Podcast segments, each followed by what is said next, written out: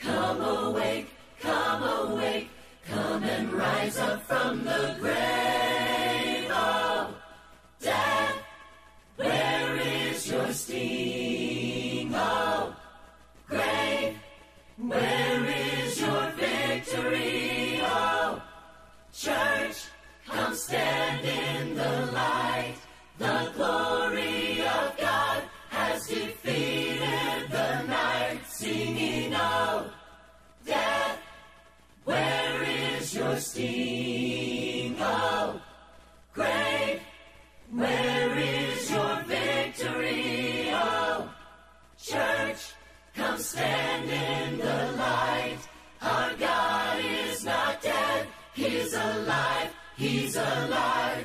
Christ is risen from the dead, trampling over death by death.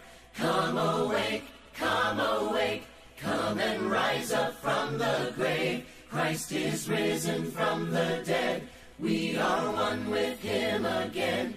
Come awake, come awake, come and rise up from the grave.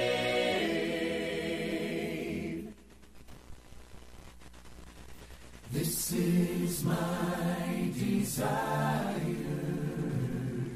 to honor you. Lord, with all my heart, I worship you. I worship you. Oh,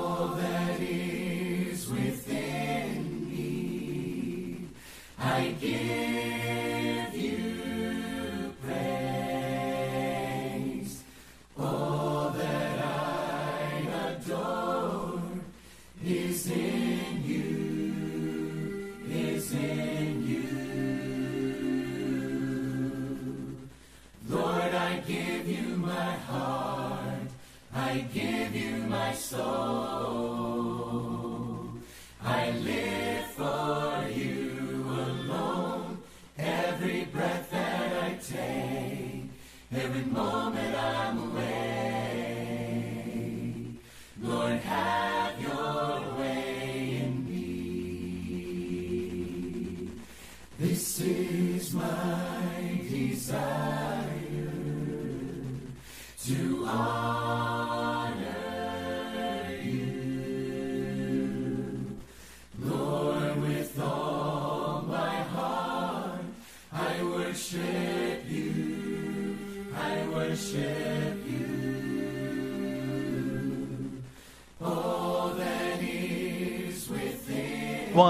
desire is to be holy, set apart for you, Lord.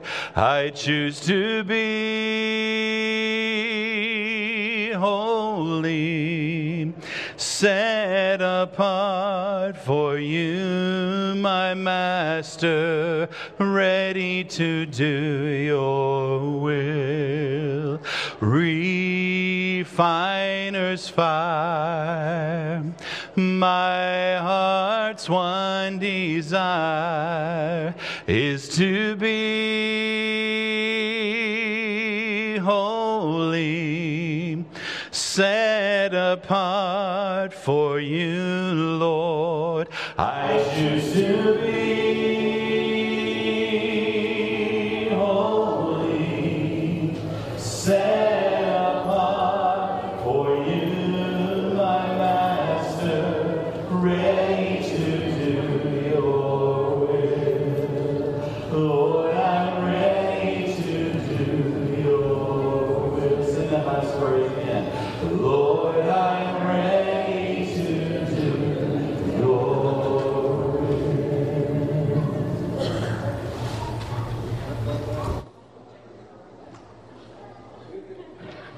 Good morning.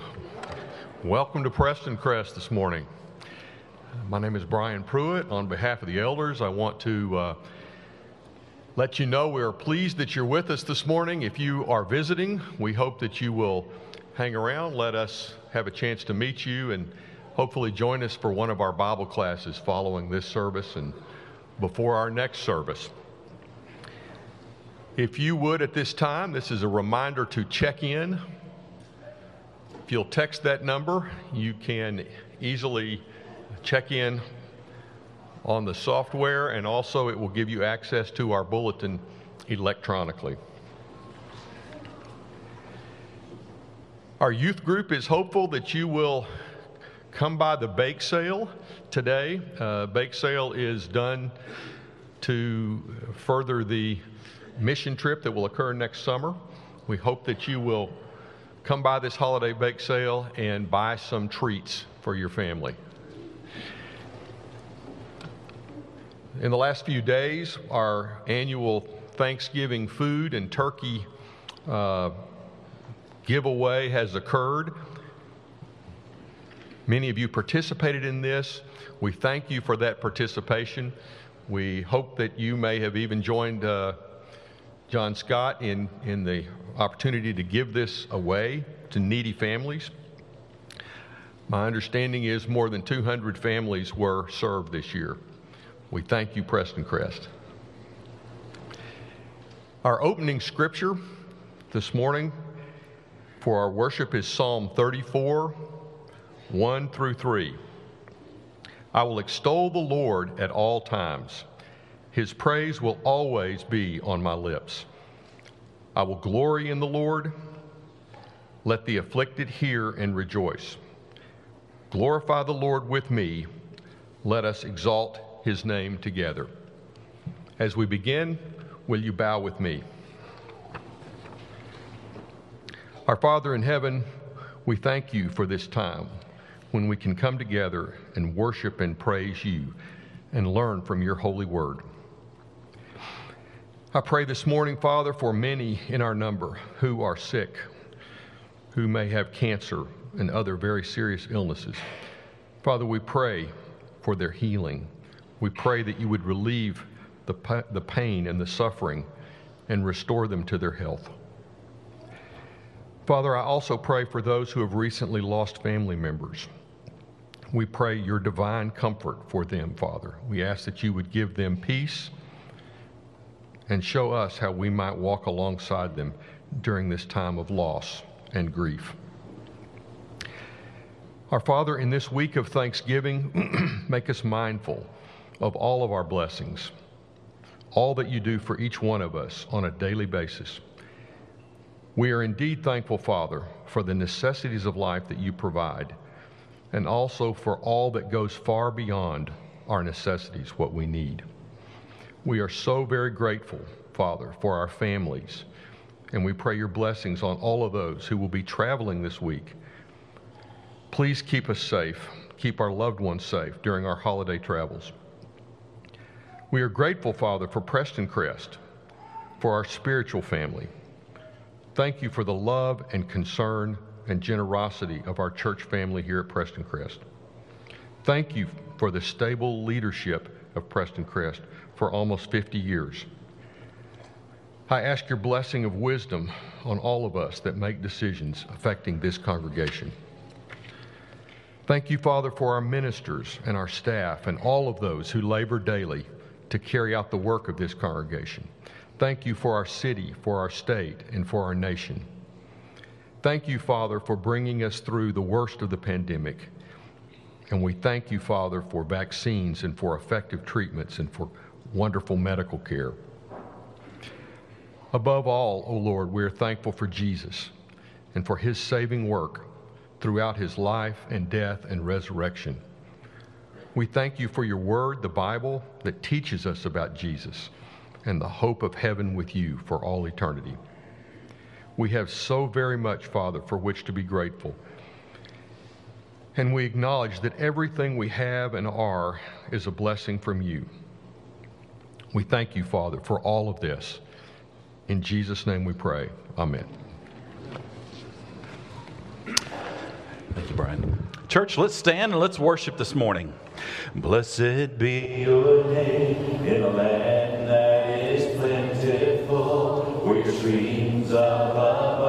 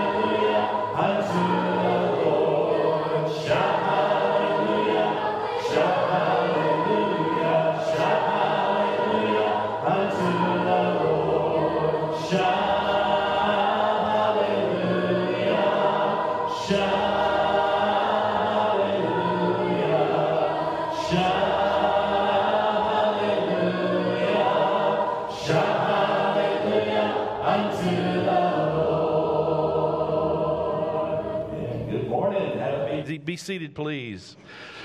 You guys came to praise the Lord this morning. As we enter into this time of communion now, we're going to sing a song called Here in This Place. I love this song, and it is so fitting as we enter into this time of communion. And then Jeff Duncan is going to come and lead us this morning around the bread and around the cup. Lay your burden down.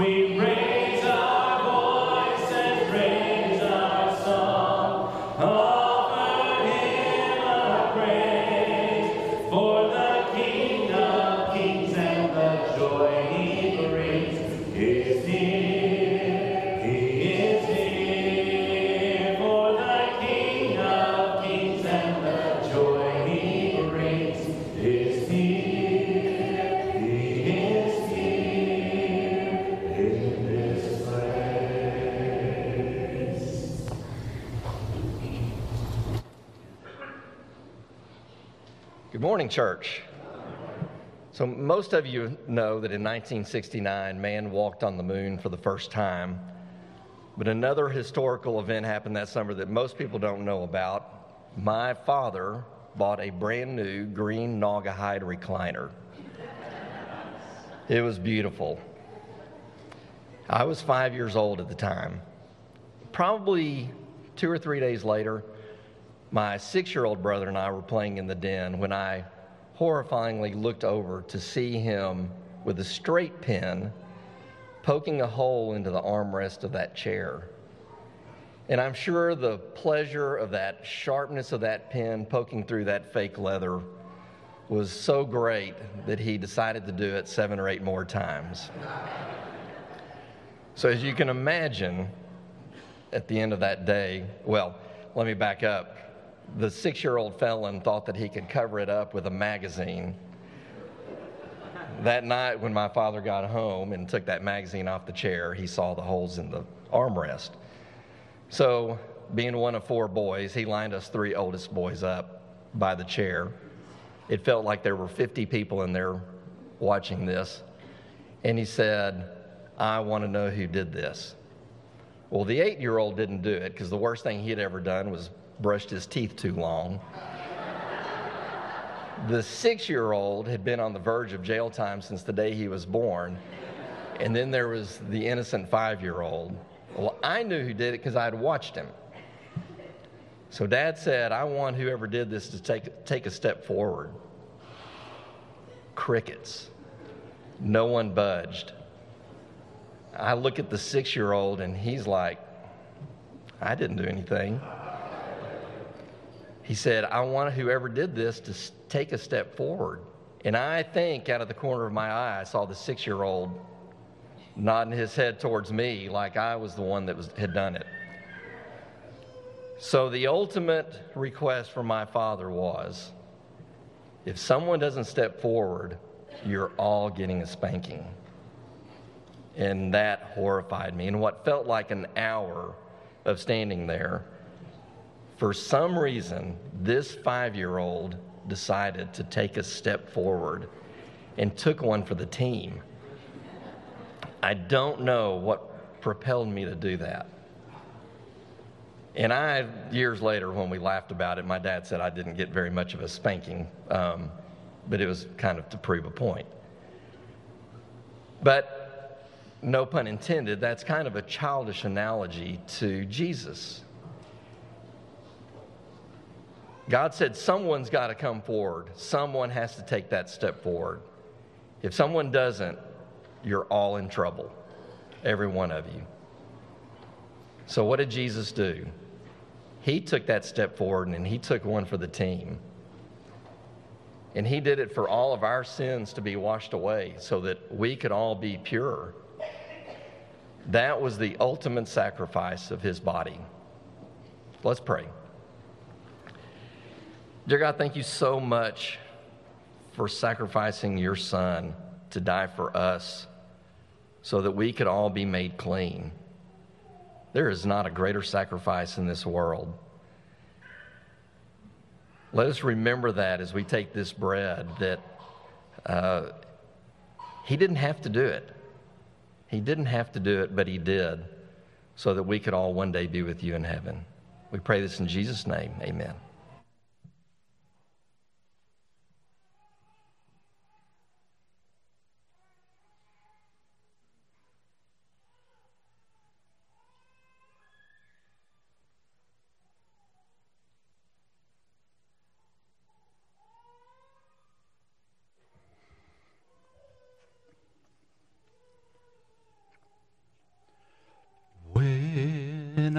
Survey.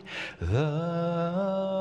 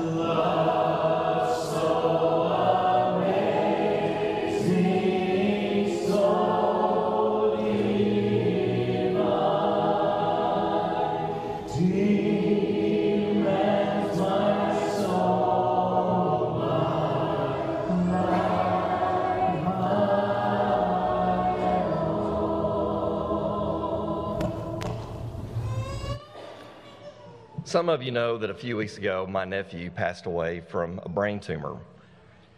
And I love at his celebration of life, I, this was a kid who um, was nonstop. I mean, he never, he couldn't watch TV because he had to be doing something. He, as I said after, after he passed, I said he crammed 60 years into 31 years. Um, he had been having a Bible study with, he just started a random Bible study with this 80 year old woman and a 55 year old guy a few years ago. And, and he spoke at the celebration of his life. And I love the way he put it. He said that Casey was sucking the marrow out of life. And I like to think that Jesus, who we sometimes portray as a solemn guy who lived in solitude, lurking in the shadows, just popping out every now and then to do something. I don't think that's the way Jesus was. I think Jesus was sucking the marrow out of life. And he crammed 60 years into 33. He was teaching, he was preaching, he was healing, he was counseling. I don't think he just sat idly by. And I love the, the idea that he was busying his life so that when his life ended and he shed his blood, that we would be the ones that benefited from all the work that he had done. Let's pray.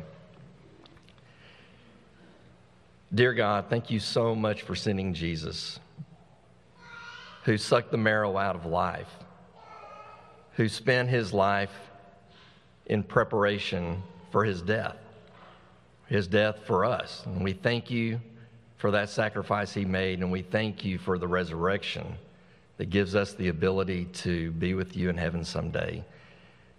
Forgive us for the sins that we commit and help us to live as Christ like as we possibly can. We pray this in Jesus' name. Amen.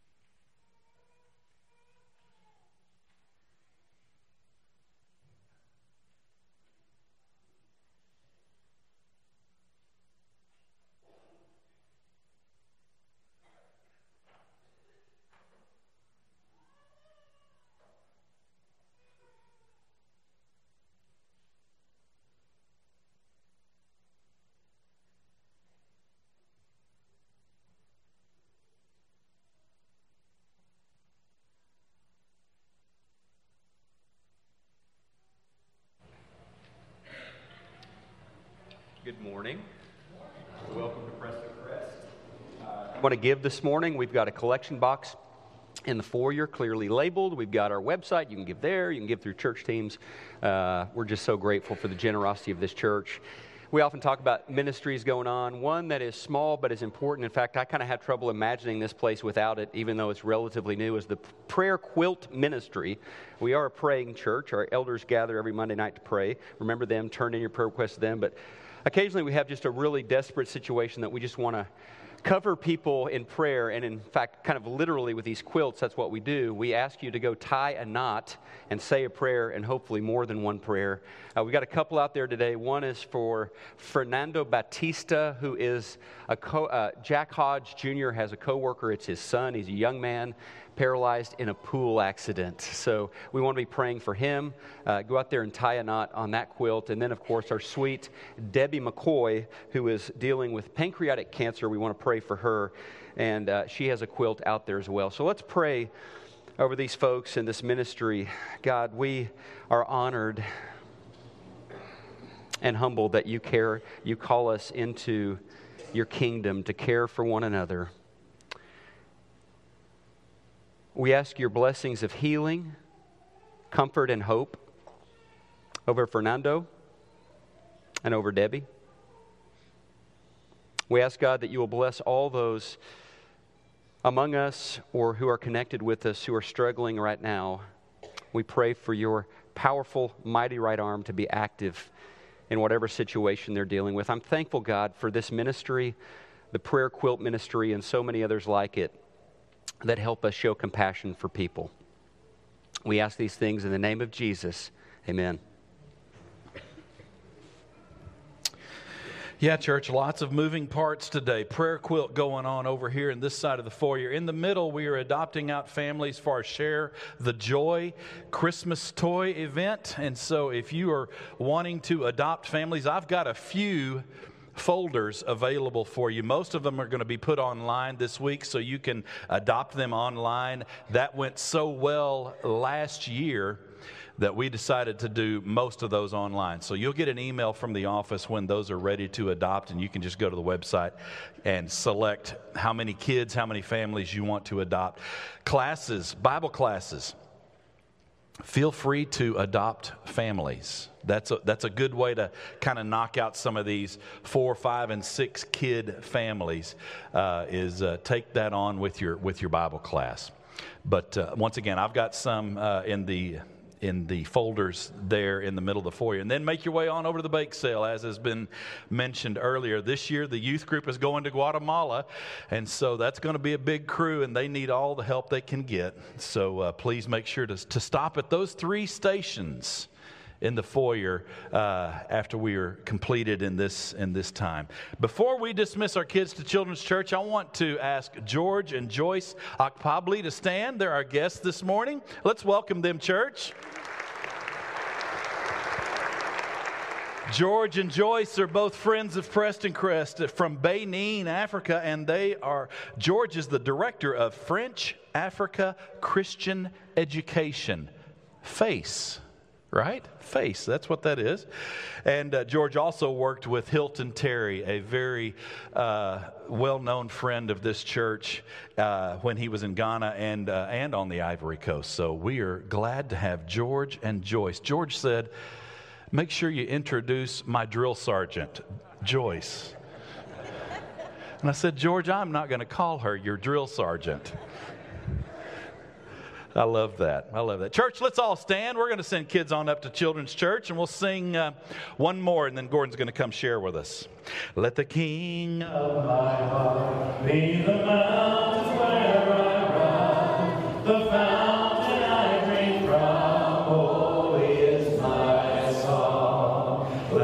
King of my heart. Be the shadow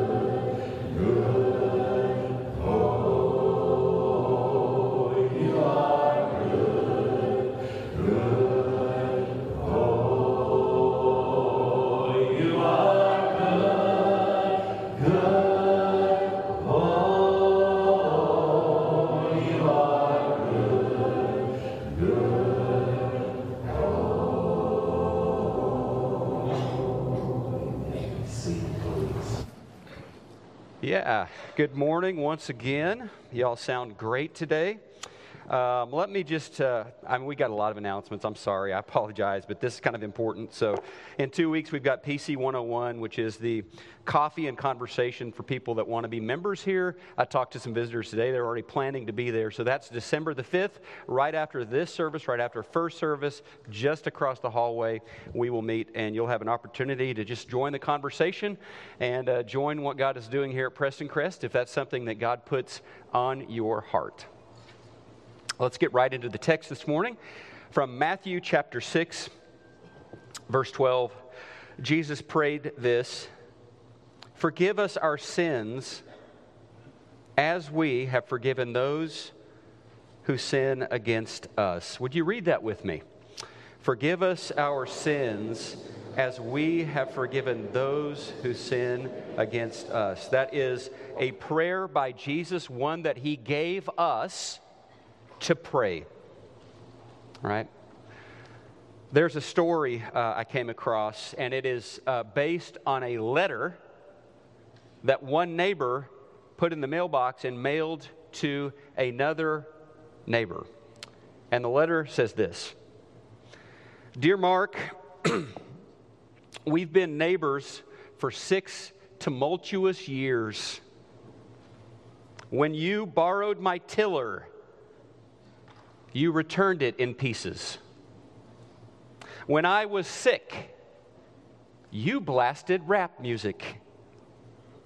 When your dog went to the bathroom all over my yard, you laughed. I could go on, but I am certainly not one to hold grudges. So I am penning this letter to tell you kindly that your house is on fire. Cordially, Susan. This is a hard thing to pray that Jesus puts before us because we struggle with bitterness. We struggle to forgive at times. We hold on to grudges at times as well. And I just want to hit, before we dig in this morning, I want to hit just like three interesting, I think, side notes from this particular verse, verse 12. The first side note has to do with the Greek word there for uh, either sins, trespasses, or debts, depending on the translation you are using. It's a philemata. Literally, it's a financial debt. A philemata is literally a, something like you would owe the bank, a mortgage or something like that. Now, we know Jesus. We, we can be sure he's not talking about uh, finance here, he's talking about moral debt. He's talking about sin. He's talking about when someone falls short. Otherwise, Jesus would be saying literally, uh, we owe God money, which I guess you could say, yeah, we owe him everything, but that would be a really weird thing to drop in the middle of the Lord's Prayer. Hey, you owe God a few bucks. Uh, so he's not talking about financial debts. Uh, and also, right after the Lord's Prayer, and we'll read this in a bit, we can clearly see he's talking about when someone offends you when someone does something against you. That's right after the Lord's Prayer. And finally, when Luke records the Lord's Prayer, he uses a different word. He doesn't say opheilemata, he says hamartia, which is sin. Forgive us our sin. And so often it is translated sin or trespasses instead of debt, just to make it more clear. Uh, I really doubt that most of you care too much about what I just pointed out. Uh, I don't even really think it's that important. Uh, we know what Jesus is talking about. When I read that, you knew he's saying, Forgive others freely because God has forgiven you freely. Um, so, debt, opheilemata, can be translated as sins or trespasses. Now, maybe that first interesting side note uh, didn't live up to being interesting. Maybe, maybe I didn't come through on that promise. Um, my apologies. The second one, I think, will get more into that interesting category, which is this is the only line in this prayer that appears to be conditional. It appears to have some strings attached. Uh, forgive us, God, as we have forgiven. Forgive us as we have forgiven. Um, like I said, this prayer is simple, but it's, it's not easy, is it? Uh, so I have to tell you, I, you can't really, I think, as a preacher, as a Bible teacher, you can't come to this and teach or preach away the hardness. I can't weave a story this morning that makes this easy to pray, easy to do. Um, but what, what we'll talk about in a bit is God has given us more than enough resources to be a forgiving people. So, the second interesting side note is there's some conditionality here. There's some conditionality. Uh, this is the only part of the prayer, as we forgive, uh, that has this condition attached. And so I ask God to release me from my moral, spiritual debts to the extent that I'm willing to release others from their debts to me. Okay. Now, for the curious, uh, I think even more curious than the first two of the three side notes, Jesus prayed, remember the words here, he prayed, forgive us. He didn't pray, forgive them, forgive us our sins. And I would file that phrase under things in the Bible that make you say, huh? It's kind of weird. I think you probably caught the weirdness there. Jesus prayed, quote, forgive us, even though he never, not even once, needed forgiveness from any person or from God. Jesus was sinless. Jesus was perfect. I don't think that is a controversial claim. If you want to jot down some Bible references, you could put 1 Peter 2:22 or 2 Corinthians 5:21.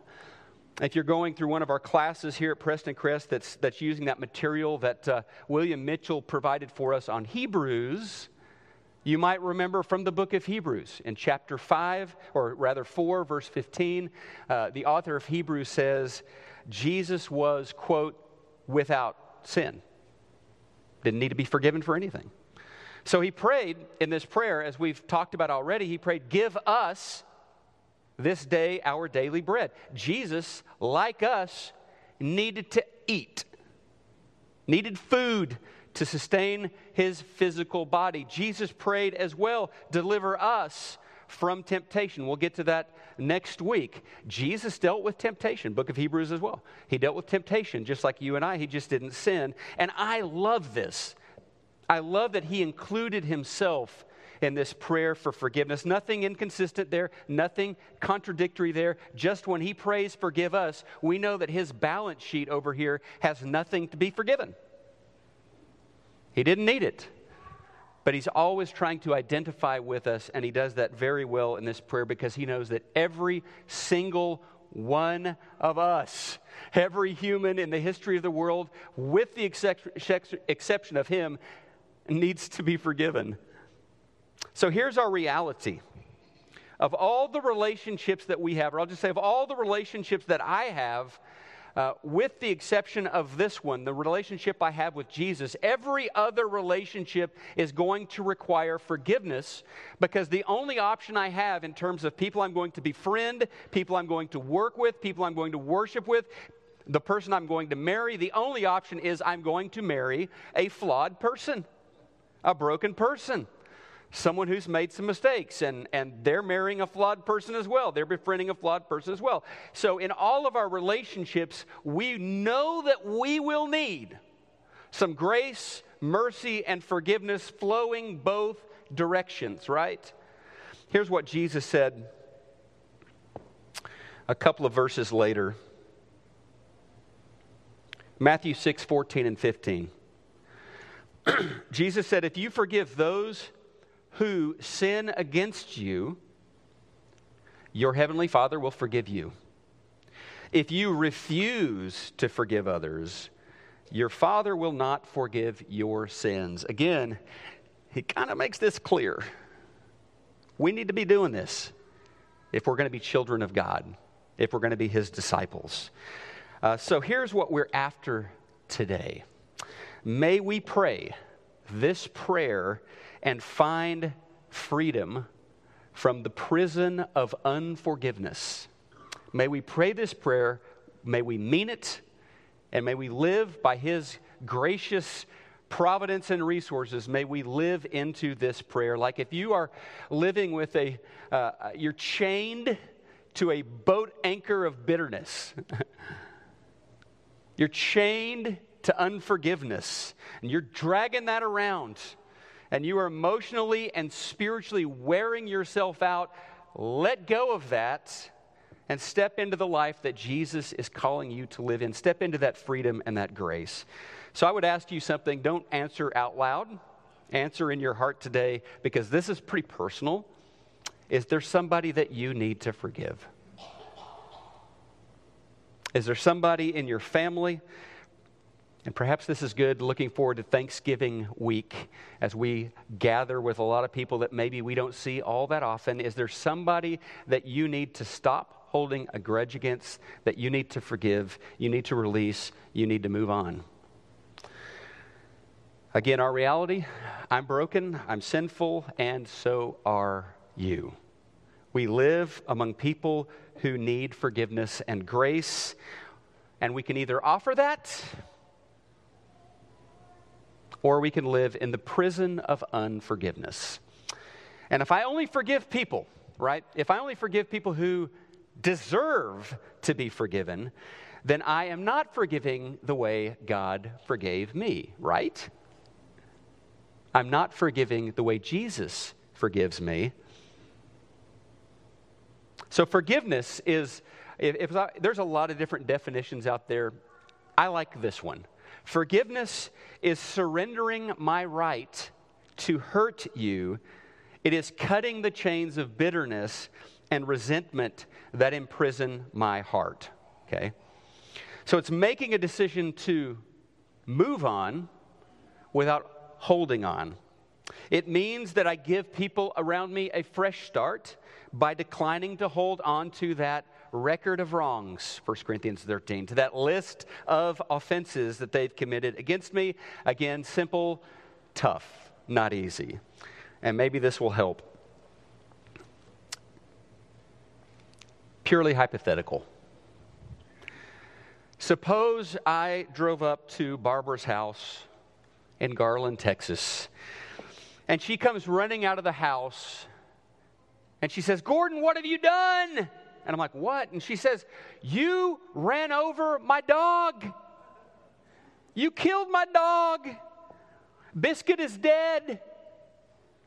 And I respond, I, oh, I'm so sorry. I didn't see him. I was so excited. I had I just won the lottery and I was so excited I wasn't really paying attention to my surroundings. And she says, "I don't care. You're still a dog killer."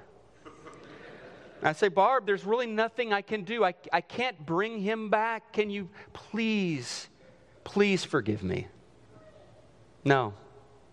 That's something I can't do. You're a heartless human being. I can never forgive that. And let's say that I come back with this. Again, I'm sorry. I can't undo anything, but as I said, I just won the lotto. So here, I'm going to Venmo you $50,000. Her phone buzzes. She sees that deposit into her bank account and she says, You are forgiven. Thank you so much. I will not hold that against you any further. And so I say to Barb, while we're on the subject, do you find it hard to forgive people? Is that something that you struggle with? And she says, Well, yeah, I do from time to time. Like my neighbor the other day put his trash in my dumpster. And I'm kind of holding a grudge about that. So I pull out my phone, beep, beep, beep, beep, beep, $30,000. And she's like, Wow, I forgive him. Is there anything else? Well, yes, she says, my husband, Jerry. Sorry, Jerry. All hypothetical. But she said, Jerry, the other day did something that I can't get over, something that really hurt me. I get my phone, bop, bop, bop, here's $100,000. Jerry is forgiven, she announces. I'm going to send another 300,000 just so any any unforgiveness that's out there, you're just going to forgive. Will you do that? She said, Absolutely. I am now the most forgiving person in the world. Well, here's the situation Jesus. Jesus did more than this for us. He did more than pay 50,000 or a million dollars to unlock forgiveness in our hearts right? He paid a lot more than that. The only begotten of God shed his blood on the cross so that we could be forgiven, and clearly, Matthew 6, we could be forgiving, that we could live in this abundance. I like the way Brennan Manning talks about this.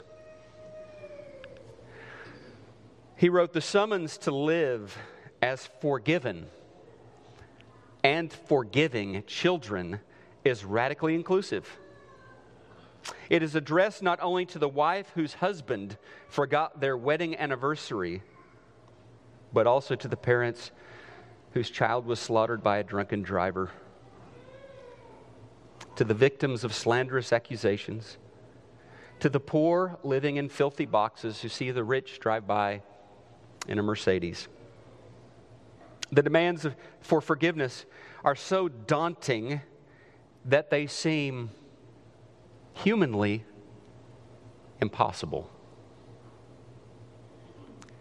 The exigencies of forgiveness, the requirements, the demands, the exigencies of forgiveness are simply beyond the capacity, I love this phrase, of ungraced human will. Our reckless confidence in a source, capital S, greater than ourselves, can empower us to forgive the wounds inflicted by others. In boundary moments such as these, there is only one place to go Calvary. Watch, we stay there for a long time and we watch as Abba's only begotten dies utterly alone in bloody disgrace. We watch as he breathes forgiveness on his torturers at the moment of their greatest cruelty. On that lonely hill outside the city wall of Old Jerusalem, you will experience the healing power of the dying Lord. That is where our capacity to forgive as believers, that's where it is sourced. That's where we find what we need to do it. And depending on how you were hurt and how much you were hurt, it may be more or less easy to pull this off. I suspect Jesus wouldn't have even bothered to include this in the Lord's Prayer if he knew it was easy and natural for us. He, he believes this is something prayer worthy, something we need to be on our knees before the Father about. And so, as we call out for God's help to remember that we need to forgive, we ask Him, God, through your power, cut the chains that bind us to bitterness. We need the power of your amazing grace.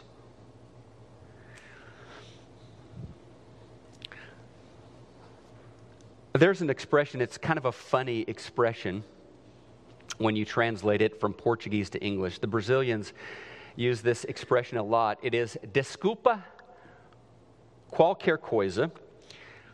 Often, when they are leaving someone else's home or exiting a business meeting, or they're about to get on a plane and they're leaving people behind, they're going somewhere far off, they will say, Desculpa qualquer coisa, which literally means forgive whatever thing. Forgive whatever thing. Like, I'm unaware of anything that I have said or done to hurt or offend, but it's very possible that I did. You know me, I'm flawed. Desculpa qualquer coisa. And I think that's what I want to say at the end of every day, Lord, desculpa qualquer coisa. I mean, I've fallen short today. I've disappointed you. Some of those things I'm aware of, probably many of those things I'm blissfully ignorant of. But forgive whatever thing and help me to be a forgiving person. And this is where we need to live. This is a kingdom principle that is non negotiable. The Apostle Paul wrote to his friends in Colossae that we must live bearing with one another. And if one has a complaint against another, forgiving each other, as the Lord has forgiven you, so you must also forgive. There's a couple that has been near and dear to me and Isla for a long, long time, you know, couple friends that we've had for decades now. And we walked with them about 25 years ago when one of them had an affair.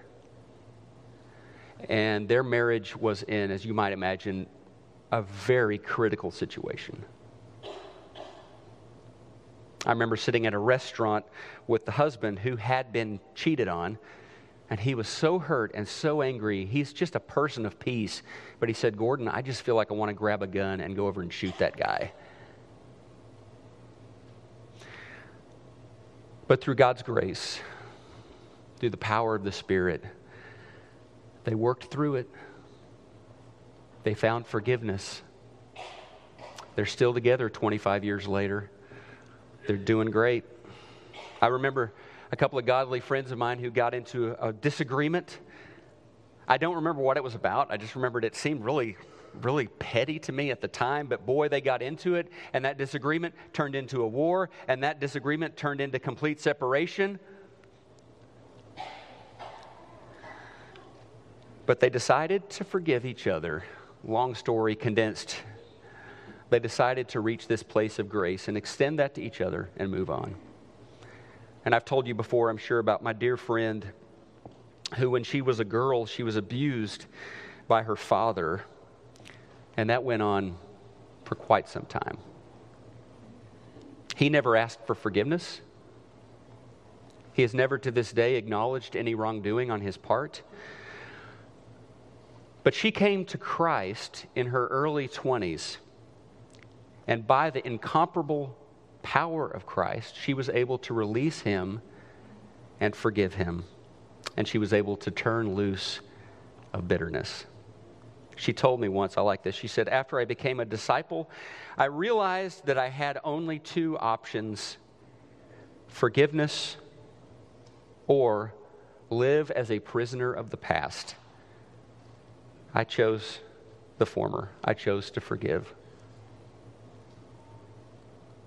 So there are all sorts of, of offenses that we suffer, and yes, that we perpetrate on each other. And it's easy to forgive, or easier to forgive when it's a small thing. We know that. And generally, it is a small thing. Generally, it doesn't take these kinds of massive resources to forgive someone.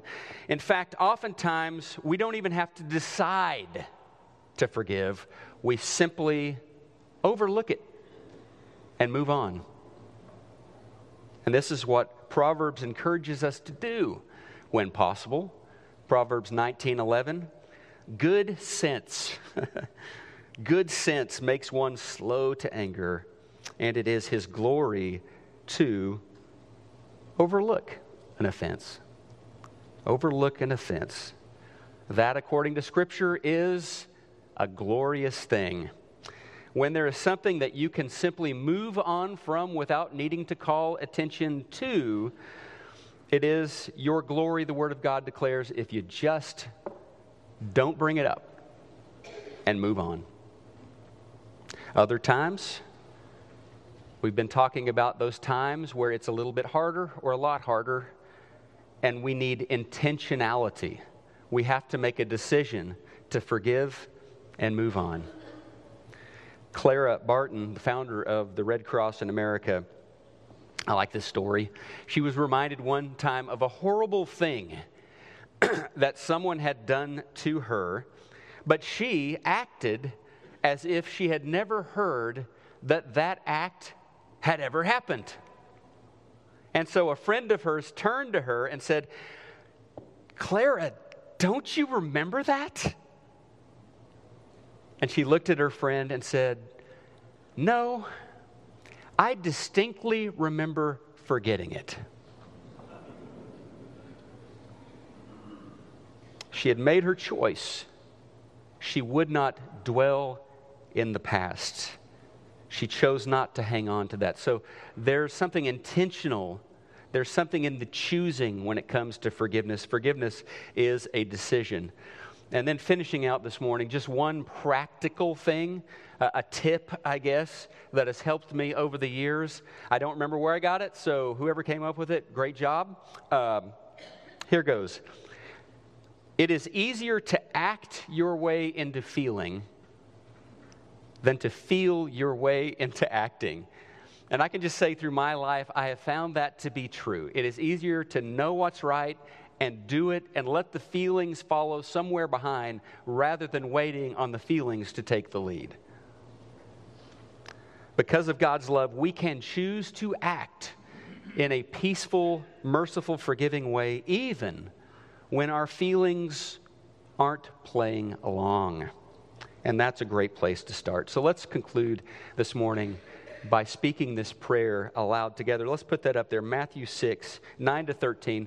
Stand with me and let's pray this together. We'll start at the prayer Our Father in heaven, hallowed be your name. Your kingdom come, your will be done on earth as it is in heaven. Give us this day our daily bread, and forgive us our debts as we have forgiven our debtors. And lead us not into temptation, but deliver us from evil. If you need prayers this morning, I'll be down here. Brian will be down here. We'd love to pray over you or just pray with somebody around you. Maybe this morning it's time to cross that line and put your faith in Christ and say yes to Jesus as your Lord and Savior and put Him on in baptism. Let's respond as we worship together. Let the King of my heart be the mountain where I run, the fountain